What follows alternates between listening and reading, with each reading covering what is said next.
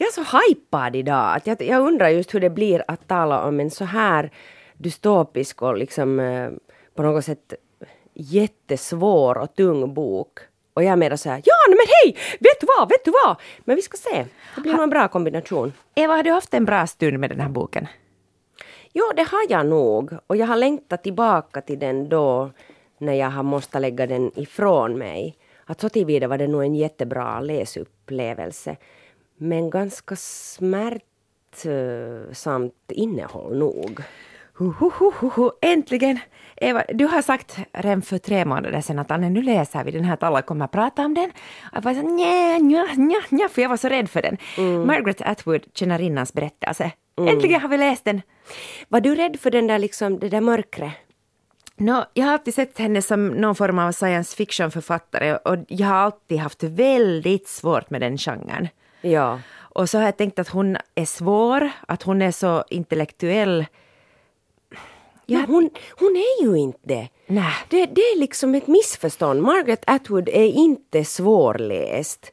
Hon har däremot ett språk som är helt otroligt uh, rikt och otroligt vackert. Att, uh, nej, hon är inte svårläst och inte alls eh, liksom fonoben och, och intellektuell. Och, och sen, eh, sen tycker jag liksom om det att hon, hon målar upp världar som, jag tycker inte att det är liksom fantasy och, och science fiction, fiction, utan det är liksom... Men det är kanske just det, det var det men det, det motsvarar inte schablonen av de genrerna. Hon har skrivit nytt förord i mars 2017 till pocketutgåvan av eh, Handmaid's Tale. Och där står det att eh, för henne har det varit extremt viktigt att allt som skildras i den här boken är någonting som har hänt historiskt tidigare på ett eller annat sätt allt har hänt. Ja, jag antar det att allt, allt av det som sker i den här dystopin har hänt i andra olika totalitära samhällen, antar jag. Det är så hon menar. Ja, ja. ja. och så har hon tagit små bitar härifrån och därifrån. Och hon har gjort extremt stor research för att se att vad som kunde vara riktigt. Mm. Men nu undrar jag hur vi ska göra den här. Kommer vi att spoila någonting? Ska vi säga att, att de som... Kan man lyssna på oss nu om man inte har läst boken? Ja, jag tycker att det ska man kunna göra så vi ser till att inte spoila. Ja, alltså jag tycker att vi gör så att vi målar upp den där världen med suggestion men sen får man själv äta upp den. Då kan vi inte avslöja till exempel slutvändningen. Nej, det ska vi inte göra. Okej, för det händer något mycket märkligt i slutet. Ja. Oj, oj, oj. Och sen så, jag har också tittat på tv-serien jag tycker vi ska ja. prata lite om den också. Ja, jag längtar efter att få höra dina tankar om den. Och jag är, å andra sidan, jag har ju inte sett den. Och jag längtar efter att få se den. Men för mig var det jätteviktigt och jag har inte heller haft i och för sig nu tid att titta på den, men det var samtidigt också ganska viktigt för mig att först konsumera boken och sen konsumera den där TV och den där visuella världen. Det var helt rätt gjort. Jag brukar göra så vanligtvis också, men jag gjorde det här lite parallellt, vilket gör att jag nu blandar ihop dem. Oh. Och de är helt skilda produkter. Alltså förstås, Margaret Atwood har varit jätteinvolverad i den här TV-serien. Hon gör också faktiskt ett litet uppträdande där själv. Och uh, förstås är det ju, kommer det från samma kärna, men de är helt det blir olika berättelser. Ja. Nåja, men hur ska man förklara nu vad som händer? Va, va, vad, har vi? vad har vi i handen? En bok skriven 1984 som är förlagd i framtiden. En framtid där fertiliteten har sjunkit så till den nivå att nästan inga barn finns, föds mera. Och om de föds så är de oftast missbildade.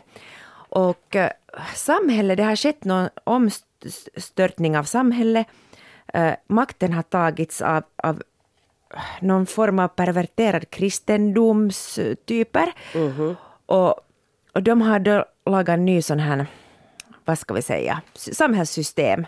Ganska kastlikt faktiskt. Och den här högsta nivån, så de tar ju alltid till åt sig de här goda sakerna, privilegierna. Och det finaste är då att få barn.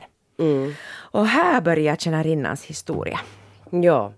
Det som man ju kan tillägga till det där är att det uttryckligen är männen som har makten och kvinnorna som är underordnade. Och så finns det de här vissa kvinnorna som har privilegier de kallas tanter. Men eh, de är nog inte heller alls på samma nivå som männen. Och sen har vi fruarna, hustrurna. Vi har hustrurna, vi har sparhustrur, vi har martor, äh, änglar, de, änglarna är män. Det finns alltså alla, alla de här olika grupperingarna av människor har en egen eh, titel eller vad ska vi säga, en, en, en rubrik, en etikett. Det finns okvinnor, ähm, anföraren, eller anförare, det finns många. Äh, det den mannen som har makt i samhället och han står direkt under ögonen. Och ögonen är det högsta. Mm, sen kommer vi då till tjänarinnorna som är nästan, nej, de är på sätt och vis uppburna men de är också jättelågt ner. Ja, för att grejen är den att äh, de är uppburna för att de är fertila äh, och antagligen kan föda barn till de här anförarna som nog har hustrur men de är då infertila. Och det betyder att de är en slags um, de är surrogatmammor, alltså de bär, bär de här barnen till anföraren och hans hustru. Men det som är grejen är att inte de, ju, de är ju inte riktiga människor utan de är fruntimmer som är fruktsamma.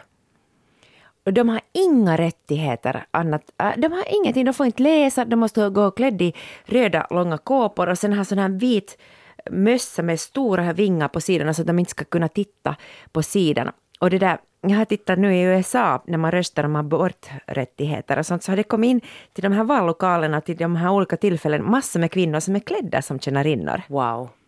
Offred är alltså huvudrollen och i boken så får man inte reda på hennes riktiga namn. Och, och, för Atwood var det viktigt också att det aldrig skulle komma fram, därför för att det genom historien har funnits massor med människor, främst kvinnor, som man måste ge iväg sitt na äh, namn och aldrig fått det tillbaks. Hon ville inte alls säga vad den här kvinnan heter på riktigt. Folk har sen gissat att det är June.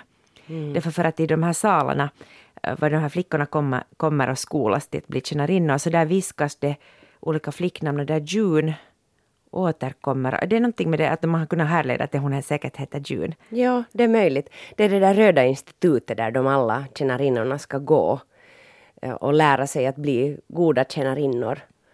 Och sen, eh, sen det där så, så ska de då bli ägda av en viss anförare och anföraren har många tjänarinnor i sitt, sitt ägande. Eh, när du sa att hon heter Offred så Eh, Offred heter hon, ja, och alla tjänarinnor heter faktiskt någonting som börjar på off.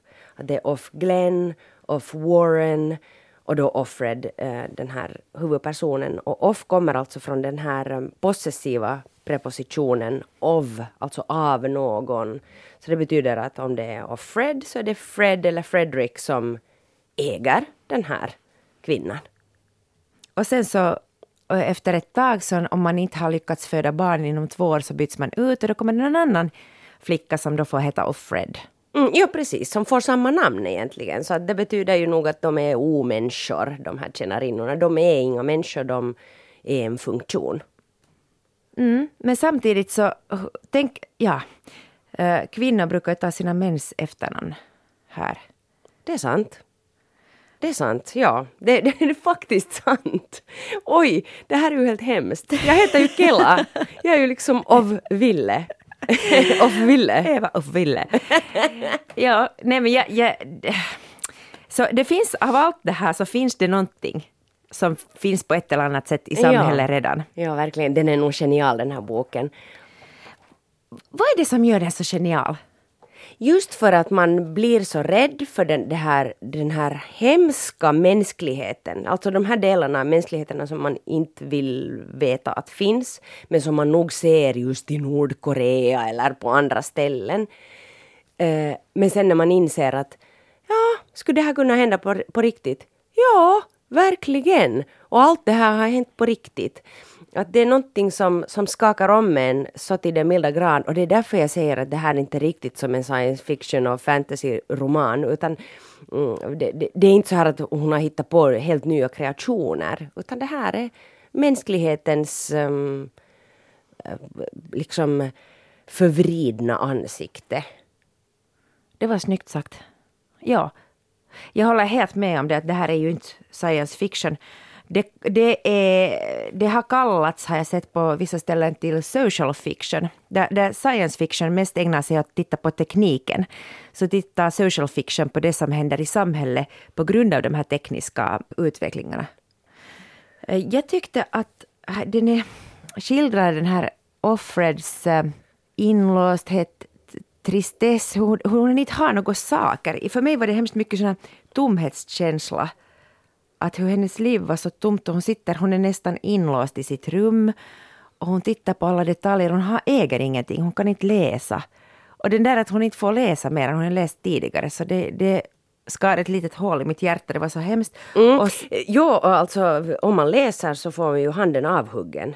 Det är under, under de här um, bärgningarna, likvideringarna som, som sker med jämna mellanrum. Så där finns också sånt att om man kanske inte dör utan om man har blivit dömd för eh, om man har blivit fasttagen för att ha läst böcker eller läst något annat så då får man handen avhuggen och, och alla de som är där på den där bärgningssituationen och som ska bli bestraffade så är drogade och de flesta hängs.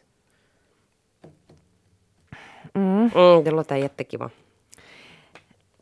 Ja. Men det är just det där att det är inte för äckligt för att eh, man ska måste sätta i, bort den här boken. Att det var inte så att det gottades inte i det här hemska. Man bara visste att det fanns de här liken som hänger i dagar. Att ska vi gå upp på muren och titta på liken liksom. Och, och, och, och det, där finns en sån där... Mm, eh, jag tycker faktiskt att hon... Eh, det beskrevs bra det här om att, att, liksom att det är farligt om man inte är rädd. Att det, någonstans stod det i boken att brist på rädsla är farligt. Och det är det som det beskriver, tycker jag, hela det här samhället. Att om inte alla är rädda hela tiden, så då blir det sjukt farligt. Så man måste se till att alla går omkring och är väldigt rädda. Ja, och, och, och sen så tror jag att det var bra att vi hade läst om Nordkorea just innan. Som gjorde att vi på något sätt hade rätt mode för att, att komma in i den här världen ganska sådär lätt. Ja, det var ju typ samma sak. Jag, det, det slog mig så fort jag öppnade boken så tänkte jag herregud jag måste ringa Anne och säga att vi läser samma bok igen. Men att det liksom... det är jätte, jätte, äh, jätteslående verkligen. Det som är, är det där med rädsla kommer fram i den här religionen som de har infört. Det är någon perverterad form av kristendom. Eh, de här kvinnorna, alltså det som du och jag, Eva, eller liksom när vi var lite yngre då, eller vem som helst, de här tjänarinnorna har levt alltså ett vanligt liv. Alla människor här har levt ett vanligt liv. Precis, de är flyktingar från det förflutna som, som Offred så fint säger.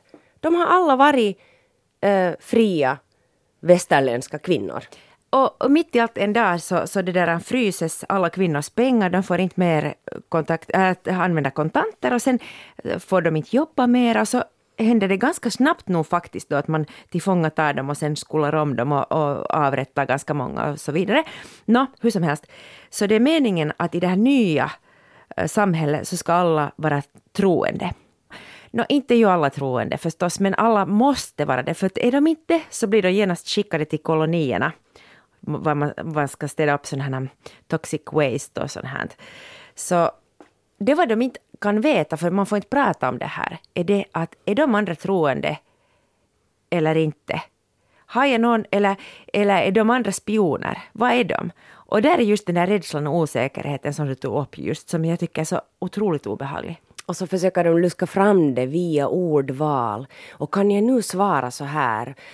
Förstår hon då att om jag säger jo, eller det här bibelcitatet så då kommer hon att förstå att jag ändå inte är en troende eller att jag kanske är en spion.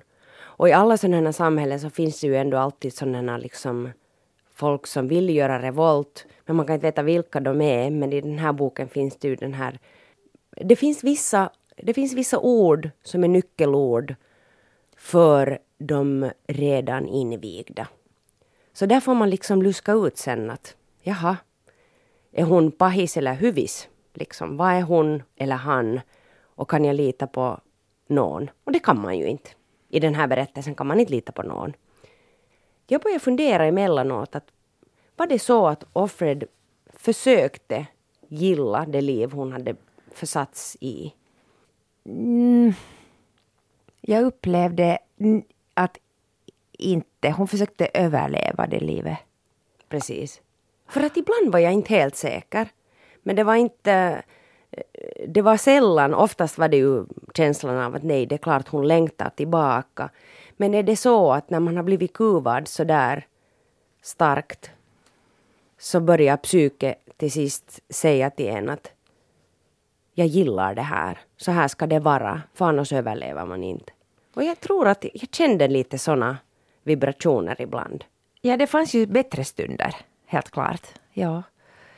Eh, men, men, det ska vi kanske inte säga mer om, om det. Men jag undrar, kan vi prata om den här värsta scenen i den här boken? Uh, som är också den värsta scenen i tv-serien. Enligt mig, enligt Atwood är det en annan serie. Uh, hon har skrivit i förordet att den värsta scenen för henne var en sån här situation där en tjänarinna skulle slutshamas. Det hette ju inte så 84, men, men det heter så nu. Och det var alltså en som hade, flicka som hade blivit våldtagen och hon tvingades bekänna det. Och så satt alla andra tjänarinnor runt omkring och skrek åt henne att det var ditt eget fel. Det var ditt eget fel. Och man måste skrika det, för att annars kanske man själv fick ett öga bortrivet eller någonting. Och eh, Atwood sa att när hon var med under den här situationen när man spelade in och hon insåg att det här är en tv-serie och de här flickorna skrattar på kaffepausen, så blev hon ännu så illa berörd och så illamående av den där situationen att hon hade svårt att vara okej. Okay. Och den, den, finns också i boken. Mm. Men det är inte den scenen du talar om? Nej, jag hade väldigt svårt med den här befruktningsscenen. Jag med. Alltså helt förfärligt. Alldeles förfärligt, ja. Och, och den är vidrig både i, i boken och i tv-serien.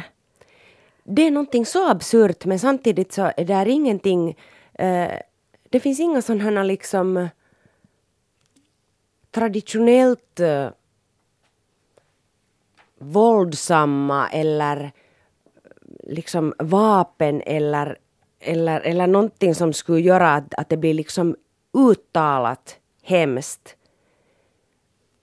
Att det är bara det där, det där psyke och den där konstellationen av att det är så perverst att eh, det är så perverst att de här liksom människorna delar en en situation som inte skall fördelas så. Alltså jag vet inte vad, vad, vad jag säger, för jag bara ser det framför mig när jag sluter ögonen. Så ser jag hur den här hustrun är med och håller i tjänarinnan som blir påsatt av hustruns man, det vill säga anföraren. Och tillsammans så gör de den här ritualen som är allt annat än vad det borde vara. Alltså det är något så vidrigt. Det är något av det mest perversa jag har sett och då är det ju ändå, ändå då tittar man på våldtäktsscener överallt. Det är i all populärkultur hela tiden. Så bara, våld, ja, hon våldtogs och så kommer en detektiv glatt lösa fallet. Och, och man är, jag är liksom van med att se allt. Men här, här är alla kläderna på och ändå är det så perverst och är så fult och så äckligt. Och det, det är alltså, ja, systematiserad våldtäkt på sätt och vis, men, men mm. Jo, men ändå inte liksom. Det är just det som är det där sjuka, att det är liksom på något sätt frivilligt. Nå, inte det ursprungligen frivilligt, för, liksom, inte, inte av tjän, från, från tjänarinnans um, synvinkel eller, eller hustrus eller anförarens. Precis, och det är det som är det sjuka, att de är alla liksom offer där men samtidigt inte, de har bara olika positioner i sin offerroll. Men det, är de där alla och likväl så måste de göra det. Och jag, jag på något sätt har sympatier faktiskt med alla tre i jo. den här rollen. Att jag vet inte nu riktigt om man skulle måste välja någon roll så kanske man då skulle helst vara anföraren förstås, för han är man. Men den är, den är väldigt vidrig och väldigt uh, smart skriven för att den, den berör nog verkligen. Och vet du vad? Att när man tänker att hur kan man skildra det här på TV så, så det där, man kan nog göra det. Det väntar jag att få se. Nu skulle jag vilja höra Ja, du sa ju redan nog om tv-serien någonting, men är det någonting du skulle vilja tillägga där? Ja, alltså jag, det är ju antagligen för att jag själv är så nyfiken på den och skulle vilja få en lite glimtar och puffar av den. Den är alldeles fantastisk. Man har tidigare försökt göra av hennes, hon är en sån skiffy-triologi som slutade med Mad Adam.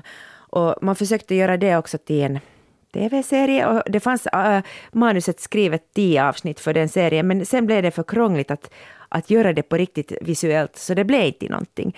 Och många har varit lite rädda också när det började gå rykten om att det här blivit en tv-serie. Hur ska man... Den här boken är så tung och svart att hur ska man kunna få det här att kommer någon att vilja titta på det? Att det blir, kommer att bli så vidrigt att ingen vill titta på det. Bra, bra fråga, verkligen. Och när jag såg första avsnittet så tänkte jag att det här är så vidrigt att jag vill inte titta på det. Sen ville jag ändå, för att den var så spännande och skickligt gjord och jag ville veta att hur nära boken är den här. Och den är sen en annan, den är, den är samma, men den är, och den är oerhört fint gjord. Jag kan inte begripa hur man kan översätta den här boken till någonting som funkar så bra på TV. Och sen börjar den leva sitt eget liv och uh, det blir en ny säsong. Yes, jag har läst det. 2018 och det talas till och med att det kanske blir ännu flera. Till exempel så funderar man på att ta Offreds, eller Junes, som hon heter i tv-serien, hennes mamma med i den här, hon var en feminist. Ja. Och, Henne ville man ju höra mer om också i boken. Ja, och det här det tv-teamet funderar också på hela tiden att hon, borde förtjä hon förtjänar mycket mer än det vad vi hinner ge åt henne här. Så hon kommer att komma mera. Och eh, ja, det kommer att leva sitt eget liv. Det här är en fullständig, fullständig liten eh, bisak egentligen. Och, men, men det är jättekonstigt. För visste du att hon, skådisen, vad än hon heter, det kommer jag inte på nu, den här skådisen, som jag nu faktiskt inte kommer ihåg vad hon heter, men alltså det sjuka är, jag vet inte varför, det har ju egentligen ingenting med liksom innehållet att göra och jag borde inte alls ens nämna det här för att det är bara fräckt. Men ändå väcker det alla mina fördomar. För hon är ju scientolog själv. Och vad är sjukare än, än, än den religiösa inriktningen? Inget typ. Men, men det, har, det har ju kanske ingenting med det här att göra och antagligen är det, det är ju att kränka henne, att, att, att ställa det mot henne i den här situationen. För hon, jag antar att hon är sjukt bra skådis också i den här serien. Hon är sjukt bra skådis, men visst är det spännande. Man skulle vilja intervjua henne och fråga att hur hon upplever den här världen i Gilead som det här stället heter, den här, det här äh, landet som de har skapat, det vill säga forna USA antar jag att det att upplever hon att det motsvarar ens lite hennes scientologiska tankebanor. Men så får de svara på sådana frågor? Hur mycket Nej, antagligen inte. Det som jag äh, säkert måste klippa bort härifrån nu, för det här har ingen relevans, är att, att jag älskar den här skådisen därför för att hon kan vara världens vackraste och världens fulaste. Du har rätt. Samtidigt. Exakt, exakt det gör det. Det är ju också bara, inte bara... No, alltså utseende är ju också mer än bara den där ytan och hon kan eh, på något sätt ge uttryck genom miner, mimik, eh, blickar. Hon, hon liksom grimaserar sitt ansikte så kan hon bli sjukt ful och helt otroligt vacker. Det har du rätt i det är kanske det också som finns i den här boken, i den här Atwood-boken, att med små glidningar så, så kommer man in i det där riktigt från det vackra till det sjuka och tvärtom. Okej, det finns, visst finns det skönheter också det, i den här, skönhet också den här, det är liksom ett organiserat samhälle. Mm. De där blommorna, åtminstone i boken, wow vad vackert det målas upp. Jättefint eh, klippta gräsmattor, enormt vackra blomrabatter och kreationer och Wow, det, det, ser vackert ut. Och i eh, tv-serien är det också väldigt vacker. En sak som är lite spännande, den här hustrun som lever då i Offreds så kallade familj, så hon är ju lite äldre i Serena Joy, i den här boken. Men hon är ganska sexig sen i, i den här tv-serien. Ah. Borta är käppen, borta är vet du, det ena och det andra. Att hon har blivit föryngrats ganska mycket och är otroligt vacker. Ja, men Serena Joy var ju också i boken någon före detta någonting inom populärkulturen. Var det en filmstjärna eller någonting? Där hon, man måste lite dölja hennes förflutna för att hon var inte, hon hade inte helt rent mjöl i påsen så att säga. Ja, och det har lite sen förändrats eh, till att hon var en feministisk förkämpe Oj. tidigare. Atwood har fått, och får ofta den här frågan att är det här en feministisk bok? Och, och svar ja. Ja, alltså frågar du mig så är det definitivt en, en feministisk bok. Det, det är inte liksom fråga om saken. Men sen så frågas det också att det är en bok mot religion och hon säger att, att nej, absolut inte. Men det är mot det när man använder religionen som ett skäl att bedriva tyranni. En ursäkt att under det där korsets eller ögats tecken så kan man göra... Ja, att kamouflera liksom ondska eh, med religion och tro. Och, och, och roten till all ondska är, är makt. Så är det. Maktbegär, maktbehov. Och att, att man tar bort andras makt och samlar mer makt på ett annat ställe. Mm. Det, det är ondskan i den här boken.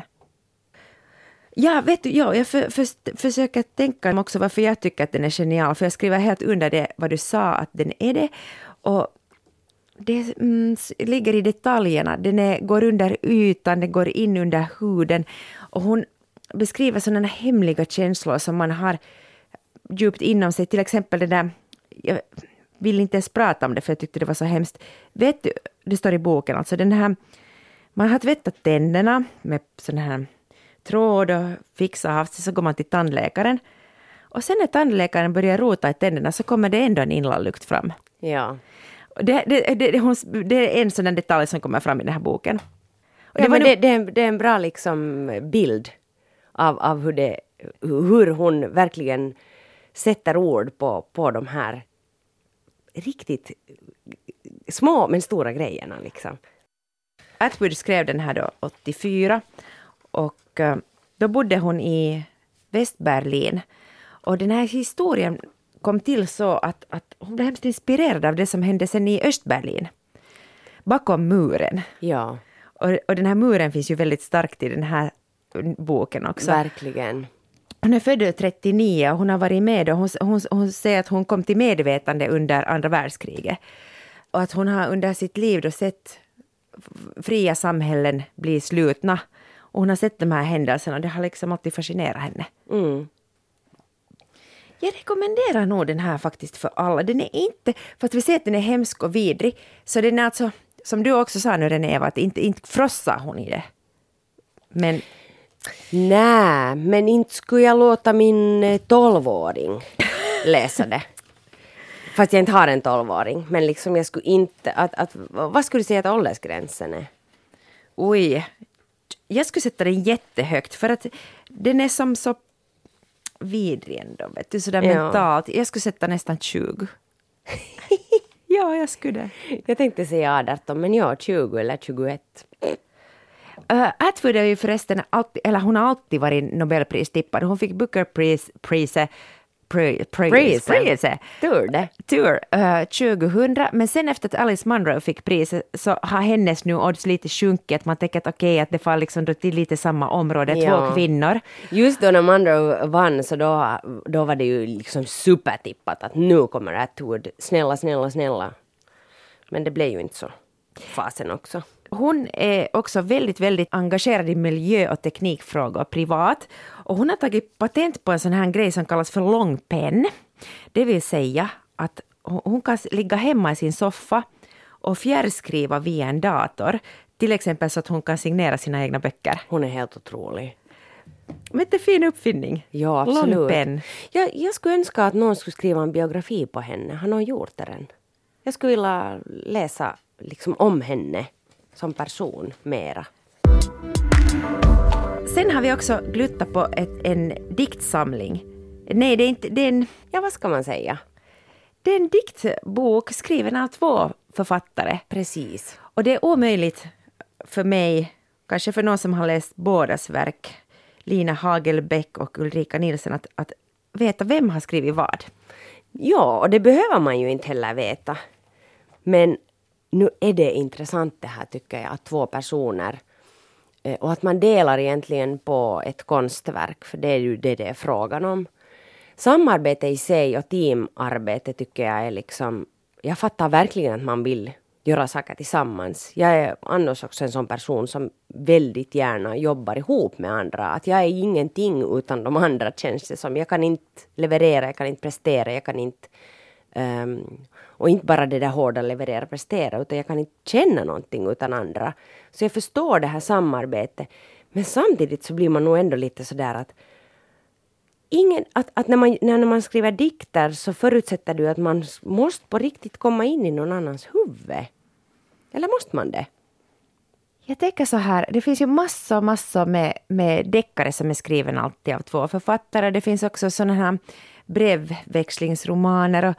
Och, och, men sen som du sa, när du tog in det här med konst, att det här är ett konstverk så blir det liksom att det känns mera heligt. Men då antar jag bara att det är jätteviktigt den där kommunikationen, att när de har att eh, den här metakommunikationen, att de, de skickar eh, eller skriver den, de här texterna och det är ju lite som en sån här chattkonversation, liksom, att de pratar, de för en dialog också i den här, de här texterna och de här dikterna.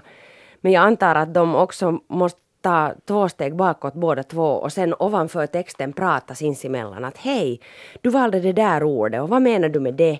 Och, och jag går vidare så här, vad tycker du om det? För att du måste ju båda skriva under det. Jag tycker om det här greppet, ömhetsmarker heter den då, att man är så ego, vad heter det, utan ego, att man ger bort sina bästa meningar och ingen vet varifrån kom de. Ja. Det är jättefint. Sen är den väldigt så här spännande. Ibland förstår jag ingenting och det är helt okej. Okay. Och ibland så får jag såna jättefina insikter. Jag måste riktigt ringa in meningar och sätta utropstecken och, och allt möjligt. Och det, den handlar nog... Ett tema är nog, är nog skrivande. Mm. Och, och vad, vad är helt tydligt. Ja, och vad är möjligt att säga? Och de försöker komma längre bort än det som är möjligt att säga. Och det tycker jag är jätte, jätteroligt. Det är svårt, men roligt. Mm. Blev du fundera på deras eh, liksom kärlek? Nej, jag, jag vägrar fundera på den. Ja, det, det är liksom inte... Du, du, tycker inte att det är... Jag har nog hittat inte det här ordet då. Relevant? Ja, tack. Du tycker inte att det är relevant? Nej, jag var inte alls intresserad av den. Däremot så var jag lite arg på deras författarporträtt. De är båda... Ja, det är sant! De, varför har de tagit sådär sjuk bild av sig själv? Bilden är alltså, den ena står framför den andra. Den som är bakom omsluter henne och hon ser liksom lite sådär beslagtagande ut på något sätt. Och de ser ju inte på något sätt lyckliga ut eller kärleksfulla utan det, det är någon slags statyer som stirrar rakt i kameran och där är någon form av systerskap men också kanske erotik. Mm, jag, jag, tror inte att det är erotik. Är det ett, ett... Tycker du att den är pretentiös kanske? Jo, jag tycker att boken också är pretentiös. Och det får man vara. Det, man måste också vara det. När man vill vinna ny mark och hitta nya grejer gå framåt så måste jo. man ha stora pretensioner. Jag är glad att du säger det där, för det där har jag aldrig vågat säga ut själv. Men det är sant. Det där var insiktsfullt för mig att höra att du säger så där. Ja, tack. Jag studerar tillsammans med Ulrika Nielsen och eh, jag tror att jag skulle tyckt ännu bättre om det här om jag inte skulle studera med henne. Alltså jag tyckte mm. hemskt mycket om henne när jag studerade med henne, men det gör henne till en människa. Hon är en människa och jag skulle kanske hellre vilja ha henne på en piedestal när jag mm. läser den här. Och, eh, så ja, eller in, inte en förkro förkroppsligad människa liksom, att det stör din upplevelse. Ja, för, för jag vet att vi har då samma eh, bildningsbakgrund och sen så drar hon fram sådana namn i den här mm. som jag aldrig har hört tidigare. Mm. Och det ger mig helt från vettet. Jag blir så arg på mig själv, men också på Ulrika. Mm.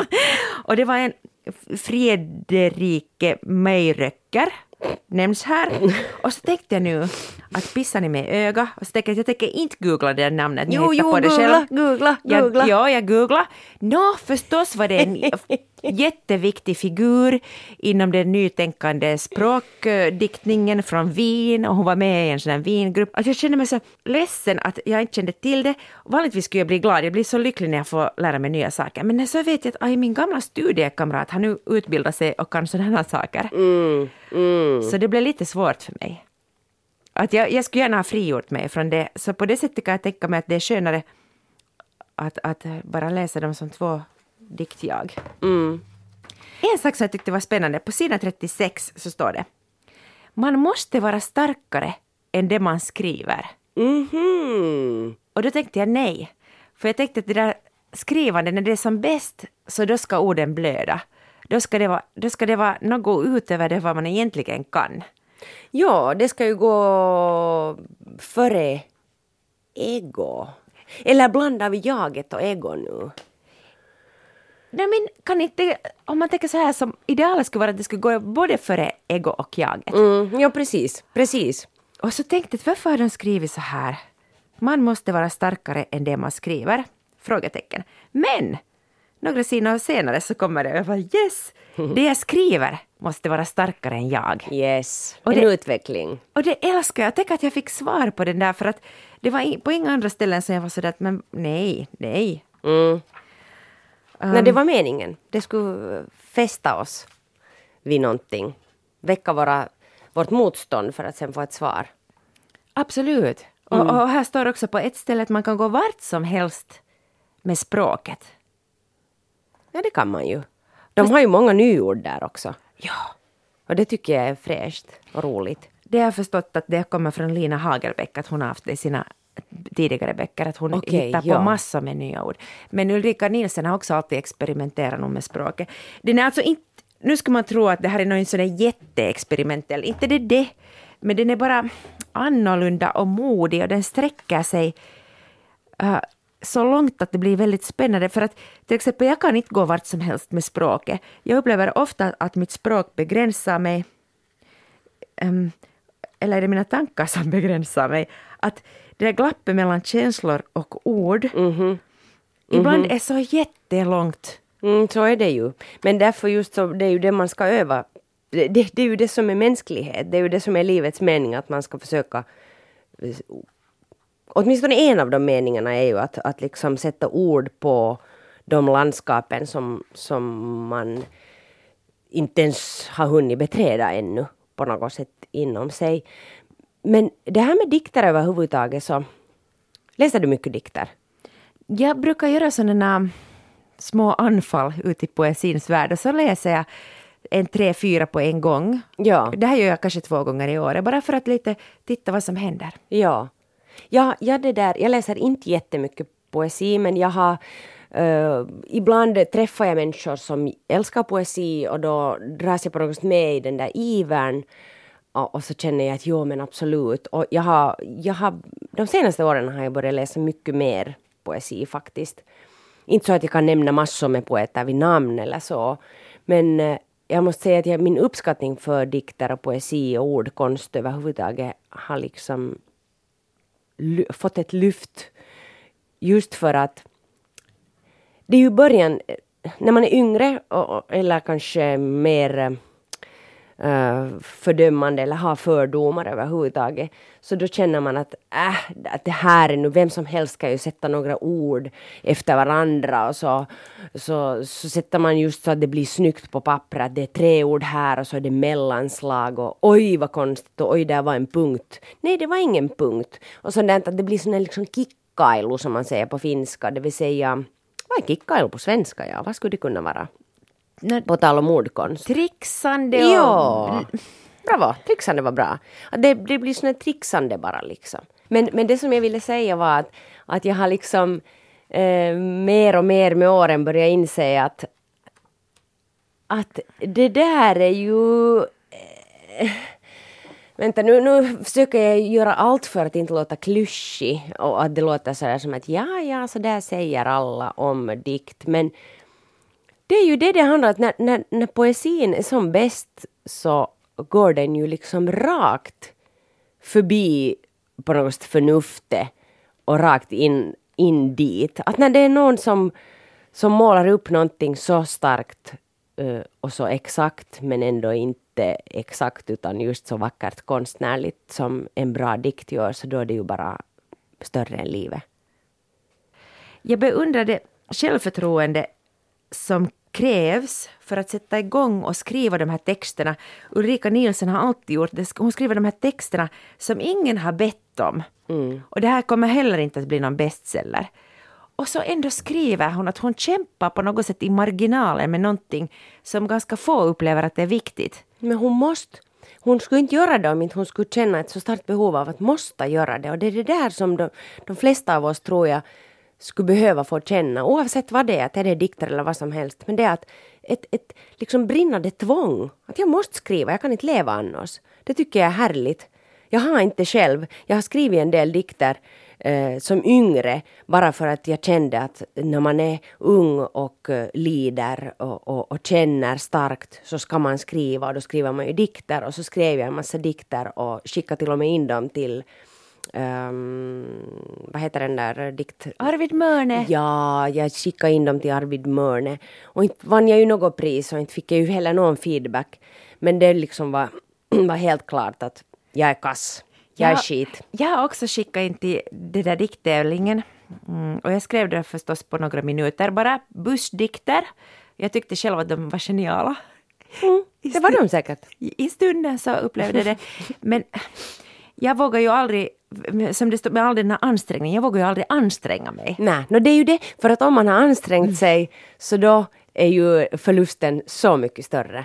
Och då, då har man misslyckats. Men, ja. men man inte ens har riktigt försökt sådär, äh, Jag gjorde några bussdikter.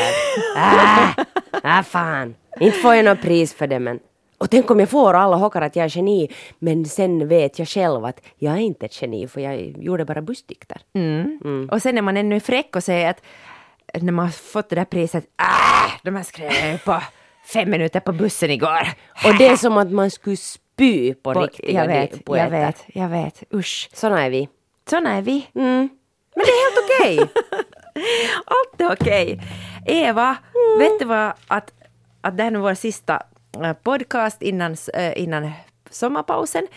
Podcasten är tillbaks på hösten någon gång. Och jag måste säga att det varit så förbaskat roligt att prata med dig Eva. Och en sak som, du har nog sagt det åt mig tidigare, jag har hört dig intervjuer och sådär, men en sak som du hela tiden får mig faktiskt att känna är det att allt är okej. Okay. Mm. Och, och det, det, är så, jag känner det varje gång jag ser dig. Och, och, och allt är okej, okay. att nu är det så här, men det är okej. Okay. Nej men vad roligt, alltså härligt. Och det, det, det är ju det jag, jag vill gärna att alla blommor ska få blomma. Och det är inte bara det jag vill utan jag anser att det är så. Och det tycker jag, det har ingenting med den här bokpodden att göra men jag tycker jättemycket om att prata med dig. Det har mycket med Bokpodden att göra faktiskt. Ja, och det har varit så roligt att se att Borgo formar nog kvinnan sin.